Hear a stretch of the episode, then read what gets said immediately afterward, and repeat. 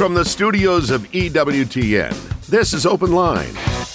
With today's host, Colin Donovan. In North America, call toll free 1 833 288 EWTN. That's 1 833 288 3986. Outside North America, call 1 205 271 2985 or send an email to openline at EWTN.com. A tremendous Friday to each and every one of you. Uh, Advent is winding down. Don't blink or you'll miss week four. It's about 24 hours long. Um, but uh, we're here on Friday before Christmas in 2024, and uh, we're happy for you to be part of the program today. Colin Donovan is not ducking out early for the holiday. Colin is here till the last moment, taking your phone calls on Open Line Friday. So pick up the phone and give us a call. The number is 833 288 EWTN. That's 833 288 3986. If you're outside the United States and Canada, we'd still love to hear from you. That number is 1 205 271 2985, and we'll even put you straight to the front of the line at 1 205 271 2985. And you can always send us an email. That email address is openline at EWTN.com. I'm Jack Williams, Michael McCall producing the program. Your call screener, your celebrity call screener, is Mr. Tom Price, our Director of Programming and Production. Um, call Tom and talk to Tom. You'll be entertained, I think. Tom, I don't know when the last time Tom screened phone calls was, so this could be an adventure for you. So pick up the phone and give us a call at 833-288-3986. Jeff Burson handling our social media efforts. So if you're watching us on YouTube or Facebook Live, you can type a question into the chat window and it may find its way to us by the end of the program.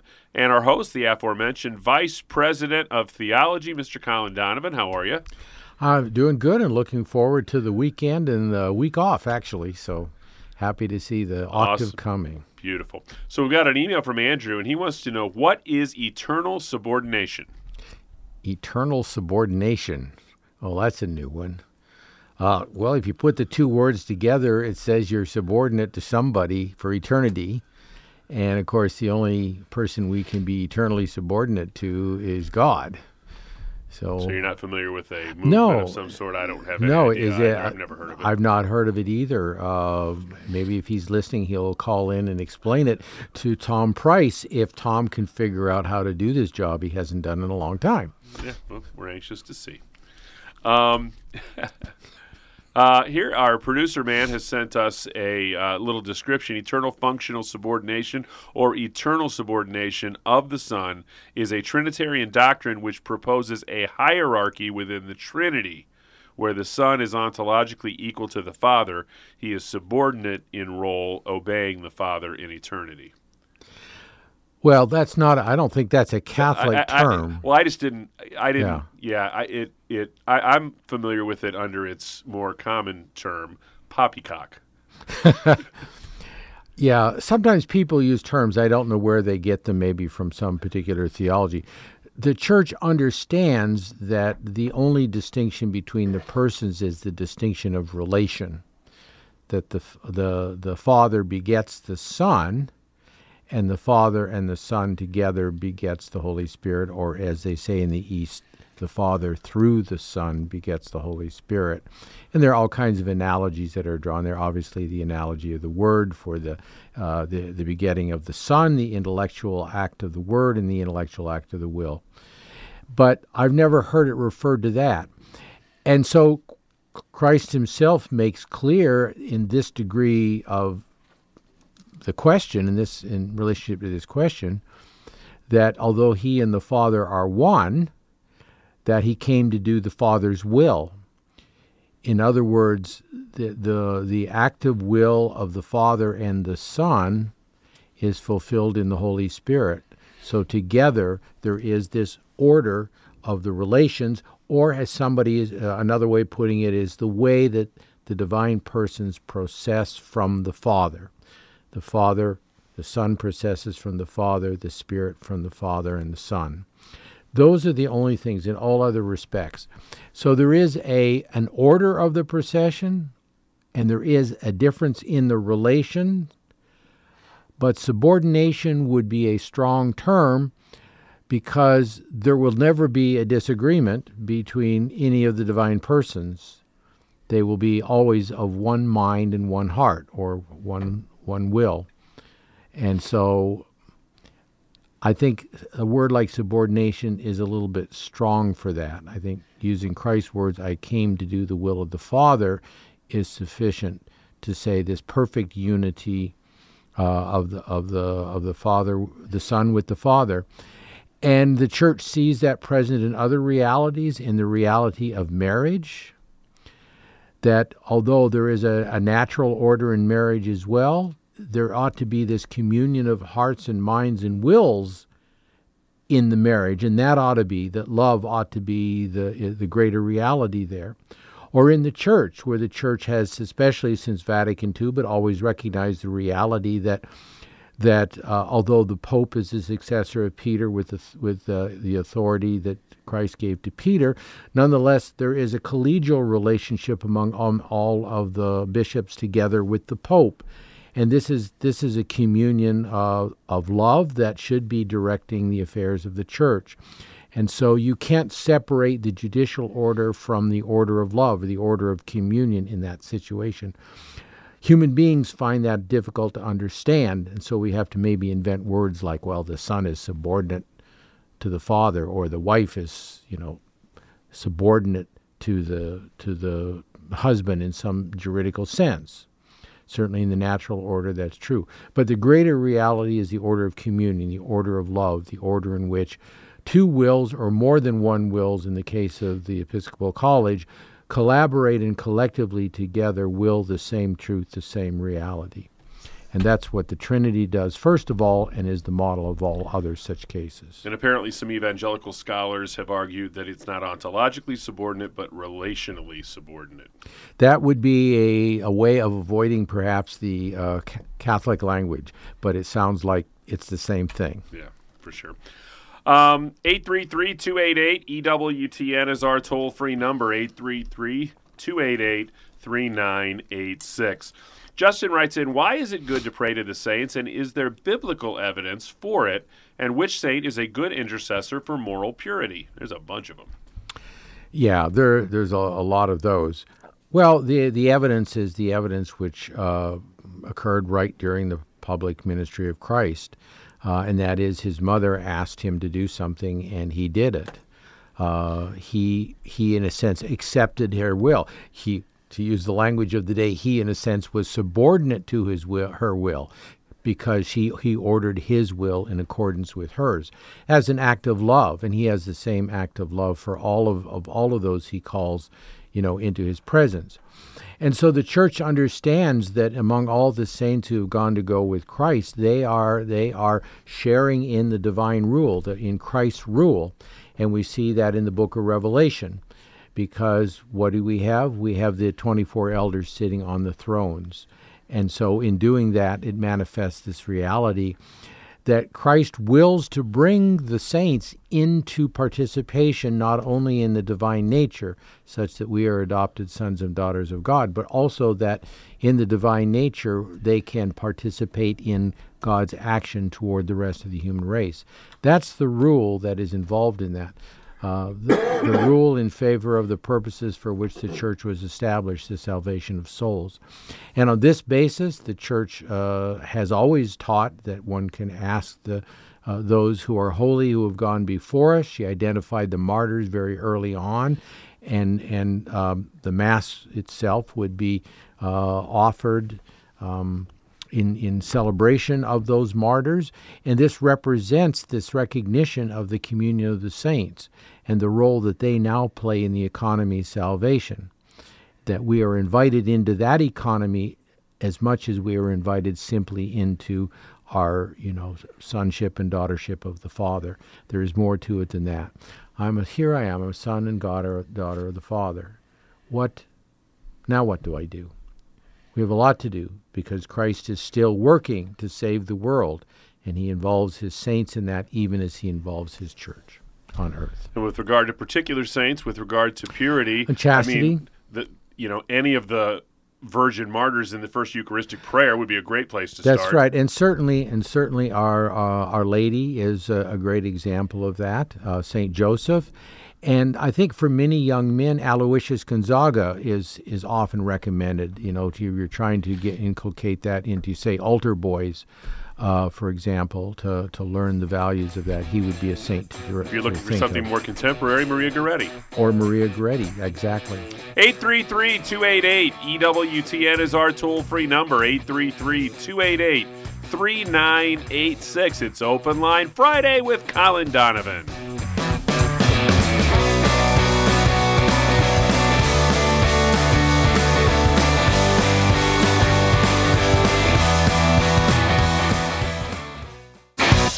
This is Open Line on the EWTN Global Catholic Radio Network. If you have a question, call 1 833 288 EWTN. That's 1 833 288 3986. Outside North America, call 1 205 271 2985. Or send us an email to openline at EWTN.com. Our old friend Raymond Arroyo brings his New Orleans style jazz roots and well honed dramatic talents to a heartwarming all new classic Christmas album. Merry and Bright. It's available now at EWTNRC.com. That's EWTNRC.com. 833 288 EWTN is our toll free number. 833 288 3986. First up today is Jeff in Riverside, Illinois, listening on Roku today. Jeff, you're on with Colin Donovan. Oh, hi, Colin. Hi, hi, Jack. I just wanted to thank you both for all that you do to help people learn more about their faith.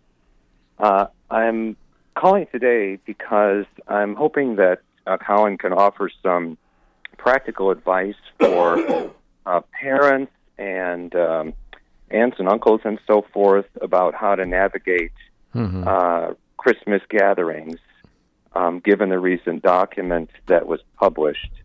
Uh, I'm I don't know, Jeff. foreseeing- Colin Colin was a boxer in the Navy. I don't know if he's the right person to ask this question to. I was not. Well, a then. I think he I think he knows how to avoid getting into uh, uh, getting avoid getting uh, caught in a corner, so to Yeah. speak. But I guess what I'm thinking is, you know, since actions speak louder than words, um, all kinds of young people that might be in same-sex relationships uh, have already watched a very obviously staged media event uh, featuring a priest in New York. yes. And so I'm foreseeing that there's going to be uh, conversations that, and I'm in the Archdiocese of Chicago, so I know there's going to be blessings going on in this archdiocese, and I'm imagining young people are going to uh, tell their parents, uh, their aunts and uncles that we've arranged something, and there's going to be Mhm, brunch yeah. afterwards, and we want you to attend. So Yeah, I think you know, I got the uh, I think I got the uh, the gist of the question here. Um, well, fir- first of all, I think you have to start by under, what is the purpose of the church. Christ shows us. He gives us a lot of parables and lots of examples of this, and I don't think anyone will disagree that it's it's to to find all of the to form a flock of the sheep, to bring back the lost sheep or those who have never been in the sheepfold, you know, and, and you could extend that image in a number of different ways. And so that means that the church is always going to be taking some risks in terms uh, of doing that. Uh, in in a way, if you look at the history of the church and the different decisions and efforts that were made to extend uh, the faith to different groups of people, where there was some accommodation with different cultures, whether it was in China or even with my own uh, uh, Celtic ancestors in the British Isles and what was tolerated there for a time. There's always this effort to go after the lost sheep, and I think that is something that the Pope really sees as as an important consideration. So if the church is not to leave anybody out of the possibility of salvation, then how are you to do that? We have, unfortunately, in our culture and in our church, a stance which has been developing over the course of 50 or 60 years. It's wrapped up in the culture, it's wrapped up in the sexual revolution, it's wrapped up in the uh, uh, dissent from Humanae Vitae and many other things, the purpose of which is to say that any kind of human flourishing which helps the person get closer to other human beings and closer to God is a positive thing and that there are few any absolutely wrong things that that can be done. That represents one side of this, and in that respect, the blessings in quotes of uh, of homosexual unions and relationships have been going on for 50 years, and that that's simply a fact. Uh, the same individuals, the same ministries that were on the outs in other pontificates are now sort of on the in you know, as part of this effort of leaving nobody out. In itself, that's a good thing. The trouble with the document is, and I think bishops' conferences are saying it, Cardinal Mueller has, has said it as well, is there are already blessings in the church that, irrespective of the status of individuals, can be given. A blessing, after all, is not a is not like the Nobel Peace Prize or an award for something or a diploma at the university which says you've accomplished something. It's not it's not a reward. What it is, it's an appeal to God for grace for individuals. Now, this obviously can be in groups of people as well. The Pope gives blessing to hundreds of thousands of people in the square, to millions over television. And so that's indiscriminate. The blessing at the end of Mass doesn't have regard for, uh, for the moral status of individuals either. So the purpose of blessing, that's not a problem. The problem is, I think, has been identified by many bishops' conferences and by Cardinal Mueller, is that this seems to be equivocal on the point of what it is you're blessing here. Are you blessing two people who come forward and ask for the church's blessing that they can grow in grace and grow closer to God? That would be fine. Or are they coming and blessing of the union that they have that is in some cases irregular and possibly invalid in the case of, of uh, opposite sex couples that have been in a marriage, or in the case of same sex, quote, couples uh, that would be not just irregular but would be immoral uh, in its acts. How, do you, how does the church bless that? Well, it can't. And the document says that as well but it's sort of equivocal, as the uh, as Cardinal Mueller states, on this use of the word a couple, because it seems like to be of two minds, and I think this is where a lot of the division will come, and where it's actually occurring on the parts of bishops and bishops' conferences. And that is a certain lack of clarity, sort of suggesting, with one hand, you're blessing a homosexual relationship, on the other hand, saying rather explicitly that this is not your purpose. But how do you do that when you, as you put it so well, you have front page pictures of priests blessing a couple holding hands?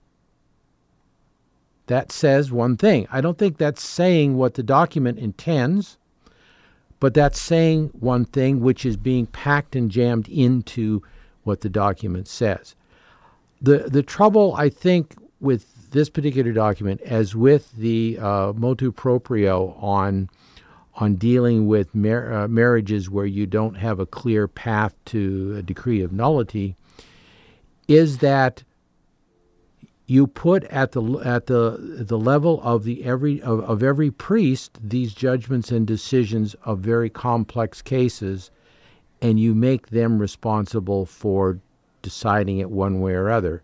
And so you're going to get priests who use this blessing to say, we're on the road to gay marriage. And you've got other priests who will use this blessing as a call to a deeper union with Christ, to a discovery of one, one's moral faults and an overcoming of moral faults, and appeal to God for grace to do that and to move closer to Christ in all aspects of, of Christian life. And those are two different paths, those are two different ways, as one notable organization has described itself two ways. Well, the famous two ways are from the early church, where one is the way of light and the other is the way of darkness. One is the way of good and the other is the way of evil. And I think that's the difficulty to distinguish it.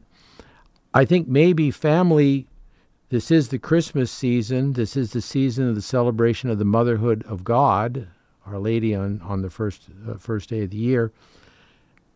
Don't fight about it. Say, look, th- this is a situation there's probably going to be some conversation even among the bishops of the world and the Pope and the Roman, uh, the dicastery for the doctrine of the faith. So you're not going to settle it over the over the turkey or the ham or whatever you have. Don't try to. Recognize that everybody's called to move closer to Christ, regardless of their actual moral situation, and that's what the church is trying to do. I think and some of these other questions arise because some are scandaled by this approach, and others are saying, oh boy, let's run with this, we can make hay with it. Somewhere in the middle, I think there will be an ultimate conclusion and reconciliation of what the Pope is trying to accomplish and what bishops and others who have looked at this you know can can be pleased and happy with is consistent with what the church has always taught on these matters. I think that's going to take some time. Uh, Cole is in Kansas City listening on the Catholic Radio Network. Cole, you are on with Colin Donovan. Hi, Colin. I had a question about uh, the early in regards to the early church.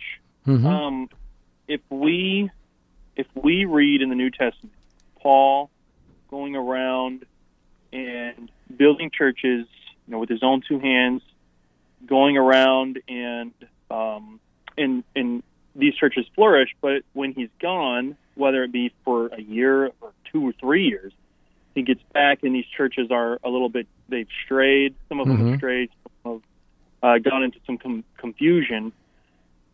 How can we look at what the early church documents say and confidently know that if St. Paul were around, he wouldn't be saying hey, that's not what you know I was saying or the, the other Mhm. apostles were saying. How can we trust like early church documents if two years after Paul's done with one church, he gets back, it's not really what it was? How can we trust early church? You know what I'm Well, saying? Well, you, you're you're t- uh, two different things. You're talking about on one hand what uh, the the the doctrine and the practice of the church is and is intended to be. On the other hand, the propensity for human beings not to live up to those things, even right after an apostle has left them. So uh, Paul writes to Corinth. Pope Clement writes to Corinth. Probably a lot of letters by different people have been written to Corinth over the years to make it straighten, you know, straighten up its act. Th- This is this is the recognition that the church is not made up of, of saints, but is made up of sinners on their way to being saints, and so there's always a struggle. With regard to the teaching, St. Irenaeus in the middle of the second and late part of the second century gives us the basic rule, which is certainly the one that has been consistently observed in the early church, and that is you look to what has been taught, always taught in every place. And by the basis of what all consistently teach, you know that that is from the apostles. Now, sacred scripture only came along a couple hundred years after that.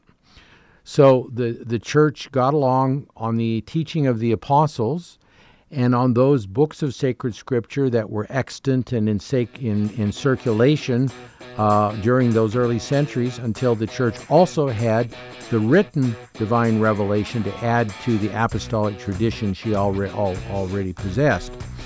And so you look to those apostolic sees and you see what were they teaching and you find they were in agreement. 833 288 3986. It's Open Line Friday with Colin Donovan.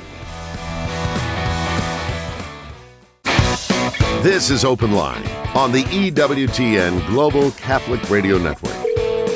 Congratulations going out to another member of the EWTN radio family, Eucharist Radio in Morganfield, Kentucky, celebrating 14 years with us. Congratulations to Dickie Nally, who was the driving force behind that effort, and everybody who helped him at WEUC Radio from your friends here at EWTN.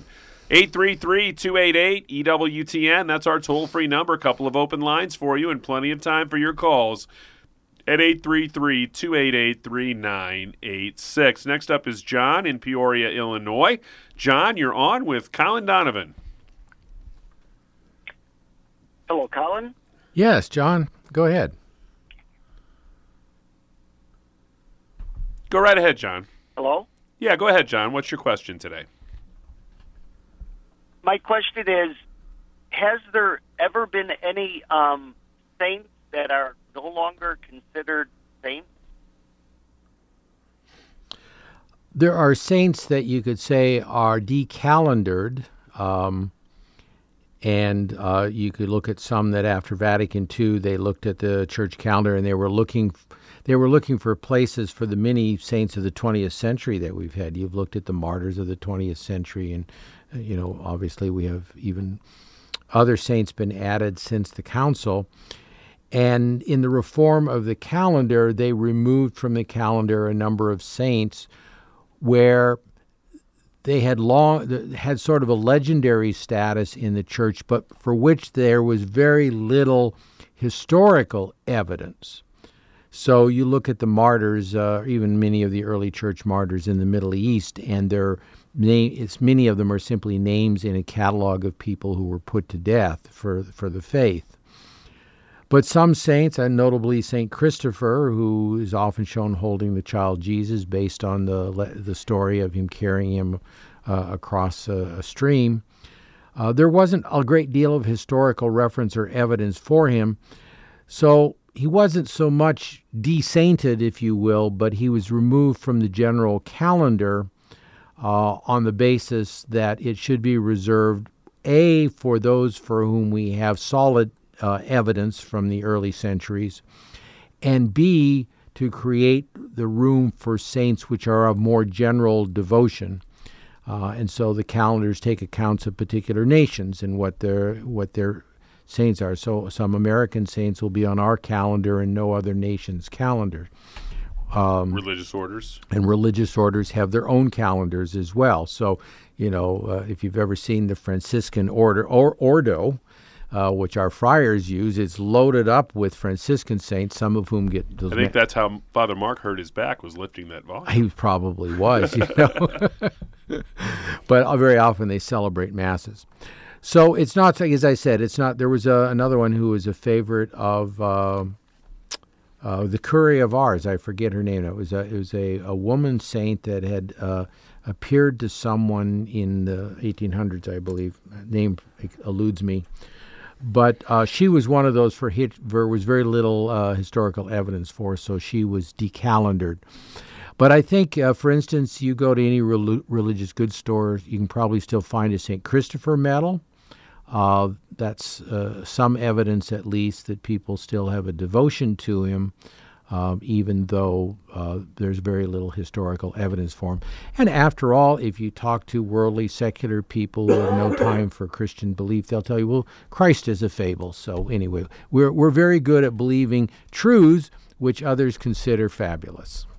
833 288 EWTN. A couple of open lines for you and plenty of time for your calls at 833 288 3986. Jim is in Uvalde, Texas, listening on Guadalupe Radio. Jim, you're on with Colin Donovan. Yeah, hey, Colin. Um, I got a question for a friend of our family. Um, she wants to come back to the church. She was she was Catholic, and she was married in the church the first time. Mm-hmm her husband was abusive to her, so they ended up getting a divorce many years ago. She had remarried, and she didn't remarry in the church. And uh, she wants to return to the church, mm-hmm. but she has people telling her that there's no way that she could ever fully return to the church and you know and, and enjoy the sacraments um, mm-hmm. uh, because of her situation, and she wants to know. She's distraught about this, and she wants to know: Is this reversible? Well, not reversible, but the first thing to do is stop listening to people who don't know what they're talking about. Uh, it's Poppycock Friday on Open Apparently, Line. apparently. So she should take her case to uh, to the office of the bishop, to the diocesan headquarters of Chancery, and she should have it looked at. The reason I say that is marriage can be valid if in entering the marriage, the couples have the intention to satisfy the ends for which marriage is uh, instituted by God, and that is for the lifelong union of the couple and for the procreation of children, taking for granted that nature sometimes has other ideas, including being an older person when you get married, setting aside all of those secondary type things. So the very fact that she had an abusive marriage, I would think, would be the starting point. Did this man intend the ends of marriage? But that would require investigation on the part of the marriage tribunal. Uh, that would require probably taking uh, witness uh, testimonies and so on. But there will be cases where that leads to uh, to a, a, decree of nullity that the that the marriage was not valid and that means that she is free. She's free. Uh, of course, if he dies, she's free for that reason as well. That uh, marriage ends at death. So if the other spouse dies, um, if he were to die, she would also be free to marry.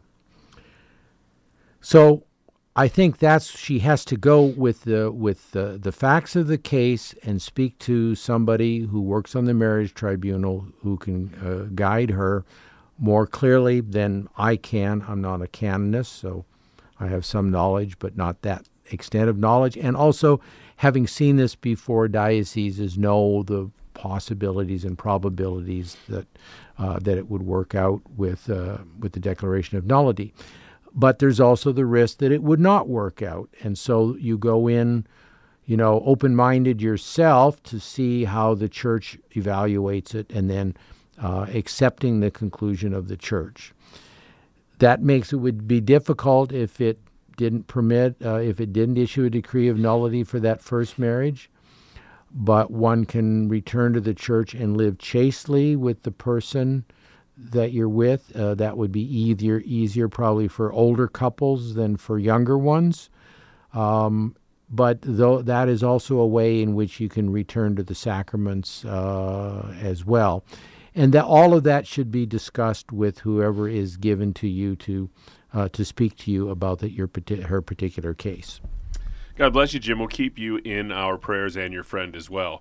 833 288 EWTN is our toll free number. 833 288 3986. Give us a call. Art is in Covington, Kentucky, listening on Sacred Heart Radio. Art, you're on with Colin Donovan. Well, yes, thank you. Thank you guys for being on the radio, and thank. I uh, wish you all a, a Merry Christmas and a Happy New Year. Mm-hmm. Uh, my question has to do with uh, the Bible and, and uh, back around 300, where Constantine called, I think, the Council of Nicene, and they put the Bible together. And uh, I guess the question comes up is how they choose the four Gospels Matthew, Mark, Luke, and John over uh, well, I think there's probably uh, 14 or 13 different gospels floating around, like uh, mm-hmm. the Gospel of uh, James, where Jesus sure. uh, makes mud pies, makes blackbirds out of mud pies, mm-hmm. and throws someone off a roof, and the village comes and ask him why he did that, and he said, and he brought the person back to life. I can understand why the uh, uh, church didn't accept that as a as a, a sane gospel. But uh, I about eight, about forty years ago, I spent about five hours searching in the Cincinnati and Hamilton County Public Library, and I found a book by a written by a priest. Now I don't know. I forgot to look. I guess whether it was authorized by a bishop there, which uh, happened. But uh, this priest said that the way they chose the Gospels was that uh, they got they chose the Gospels that had the Passion of Christ in it, and that's how they chose the four Gospels. And I just was wondering if you looked at the other Gospels that they didn't choose, was there was there a Passion Yeah. in the uh, other Gospels? No, those that was. I, I hate to disagree with this uh, quote priest unquote uh, whoever he was. Uh, that's not at all all the way things went. First of all, well before Constantine, there was a general agreement among Catholic bishops of the world, and recalling that that only kind of bishops there were, east and west, were those who were in communion with each other and recognized the Bishop of Rome as the the uh, the head of the Apostolic College. So sadly, the church has broken into the East and the West, the Orthodox and, and Catholic Church uh, in 1054. But until then, there was that unity East and West. So, in keeping with an earlier answer I gave about the where I spoke of the formation of the Bible, already in the second century and into the third century, there were general lists uh, where it was agreed these represented the apostolic tradition. In other words, Matthew, Mark, Luke, and John all had some apostolic authority. The names suggest what it is, although the church doesn't uh, doesn't necessarily affirm the names. It affirms the content as being faithful uh, to belief. Matthew, of course, an apostle. Mark, a disciple. Uh, Luke, also a disciple who accompanied St. Paul. And John, of course, an apostle. And the church attributes apostolic authority to that right, these writings that were already in circulation in the second century. Uh, we know that for a fact because they're referred to. One of the apologists uh, for the early church, Justin Martyr, in the middle of the sec- in the second century, about 160, he wrote a letter to uh, the emperor in defense of the Christian faith. And he, he this happened to be a philosophical uh, Antoninus Pius, who was very tolerant of Christians and different ideas. And so he wrote to the emperor an explanation of what goes on in the Mass. And he disguised the he he said how the the the the, the leader presider they would they would read the memoirs of the apostles, gospels I think we would say today, somebody would give a talk, the presider would give a talk and would say the Eucharistic prayer according to his capacity, and then they would consume the body and blood of the Lord. Describes the Mass perfectly according to that day. So already here in the middle of the second century, there are there are references to the Gospels, the memoirs of the apostles, those things attributed by the Church generally in the Mediterranean basin, which, with the exception of uh, Persia and uh, the south of India, is probably all to the extent of the Church in those days, and giving it clear that these documents were accepted very widely. The Old Covenant uh, documents, what we call the Old Testament, were already recognized because the Jews had assembled in the Septuagint edition or the Septuagint books of the uh, of the synagogue in Alexandria, a Greek version of the Old Testament, which became used by the apostles in their uh, in evangelization. So we had this Greek uh, version of the Old Covenant from the Alexandrian Jews. We had the writings of the apostles, the letters of St. Paul. There were writings also of popes, such as the writings of Clement. And what they did ended up doing is no, they wanted those which represented the original apostolic tradition, not the second generation, not the third generation. So the letter of Clement, which is beautiful, uh, addressing the problems in uh, Corinth, which gentlemen before you asked about uh, that, those those things got selected out and included are those which had sort of an influence of the Gnostic movement of the second and third century, like the Gospel of St. James. Those got selected out as well, also for the fabulous claims there. Christ never did miracles for performance. He did miracles to attest to his the truth of his work, the work the Father sent him to accomplish. So, on that basis, the church herself selected these books. And the first official list, although it was generally already the recognized list beginning in the in the 200s, came not from Constantine, who had nothing at all to do with it. It came from the Bishop of Rome, who in 380 held a synod. And among the things they discussed is they wanted to set out a list of these things. And we happen to know this because a bishop in France wrote to the Pope and said, What are the books accepted at Rome? And they are the same books that are in the Bible of St. Jerome from the 400s, the Vulgate, and they're the same lists that were in uh, recognized by the Council of Trent, by Vatican II, by the Catechism of the Catholic Church today. So there is a clear line of of history here showing the the choice of the books based on the apostolic authority for the New Testament and the authority of of of Israel as passed on through the Septuagint that was accepted but the church made the decision. The Jews did not actually have a canon, so the first canon of the Old Covenant was essentially the fact that the church chose the Septuagint Bible, and it actually, or Septuagint uh, translation, they actually ended up not using all of the books, so there was a choice there and that to that extent. And then the books which which became general in the Mediterranean basin and used all over the basin by the churches in the different places.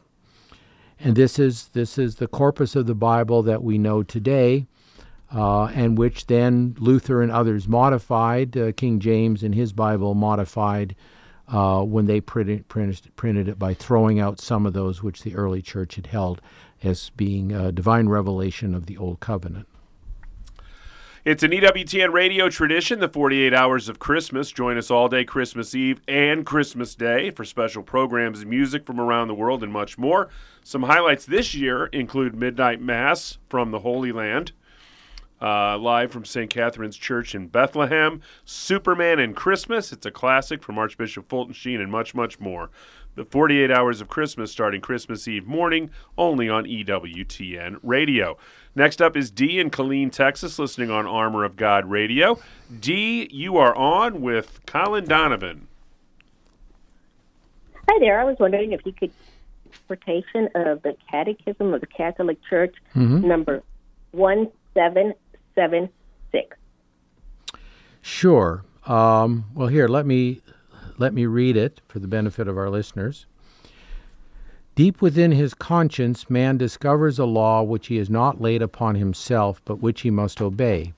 Its voice, ever calling him to love and to do what is good and to avoid evil, sounds in his heart at the right moment. For man has in his heart a law inscribed by God.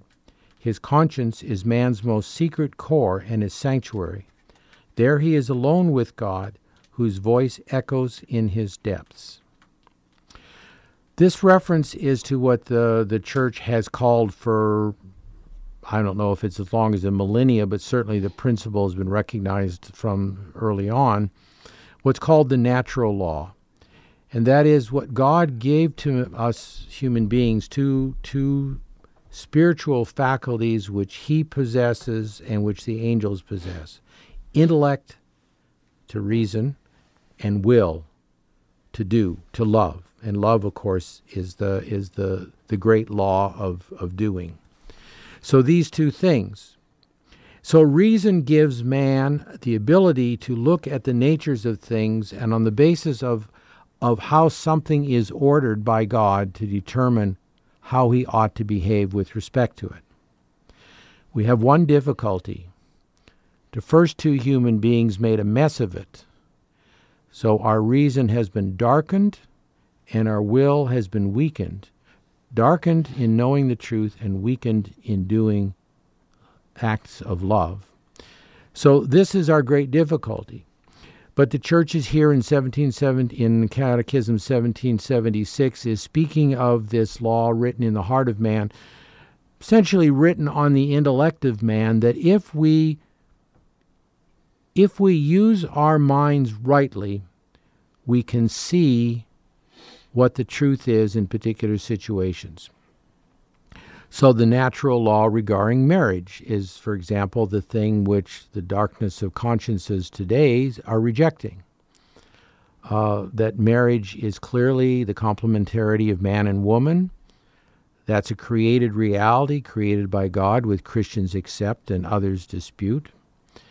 And in that created reality, that complementarity is for the purpose of children.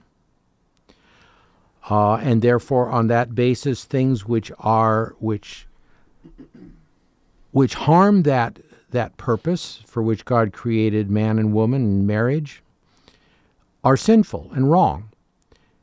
And if people think about this long enough, they discover it's true.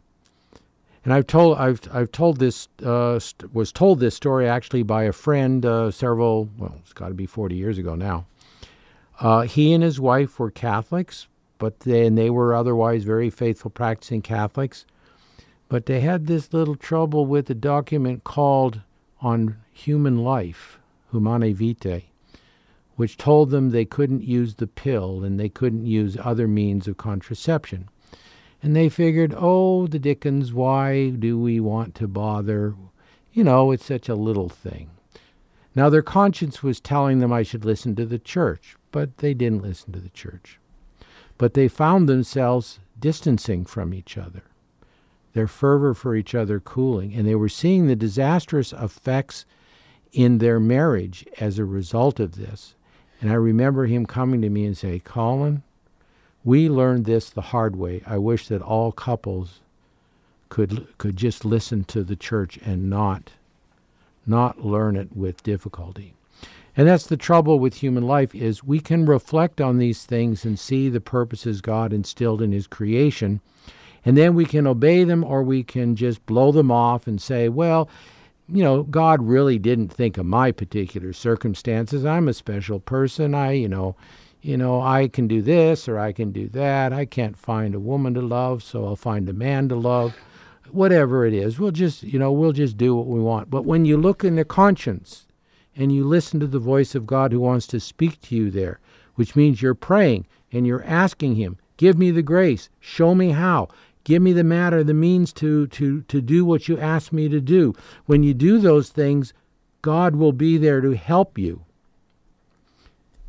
And I wish fiducia, whatever, whatever it's called, supplicans would say something like that, that in it, because that's what God wants to say in consciences, not you're doing fine, little Tommy, and uh, you just keep on doing what you're doing because that's what you want to do. No, we listen for God, we look for the truth. And the natural law is one way of knowing the truth, looking at the purposes of things as God intended them by creating them. And then there's the divine law, the moral law, the Ten Commandments, and all the conclusions we can draw about what we ought to do based on them. And then there is the perfect law, the law of love, by which all of these things can be reconciled in a right way and I hope to God that fiducia supplicans will be reconciled in love, but with the truth and the realities that underlie real love and not false love. Jack is watching us on YouTube and he says, I was baptized and confirmed. How can I get unbaptized or deconfirmed? And also, why should I trust the Bible? Well, I'm not going to answer that first question. If you really want to go do that, find somebody else to give you the answer. And you should trust the Bible because millions have done done so. They have built the great cathedral and written the most beautiful music mankind has ever seen. Uh, and they do that while building hospitals and orphanages, and that's what that's what the Bible has led them to do. That's what they've been led to do by their faith, and that witness to the truth of Scripture and the truth of Christ uh, is the testament uh, uh, to to that reality. As for the other, go figure it out yourself.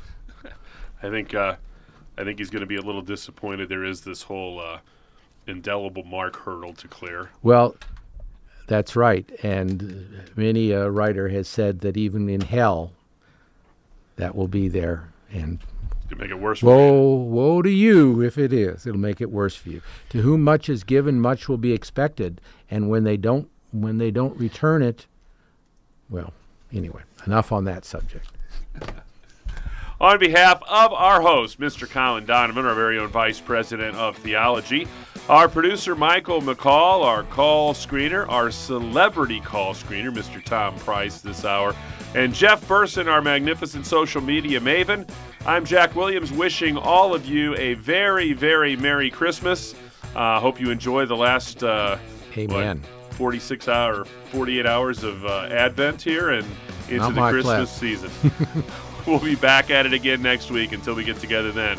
God bless. Check out the 48 hours of Christmas, Christmas Eve and Christmas Day. Some great stuff right here on EWTN Radio.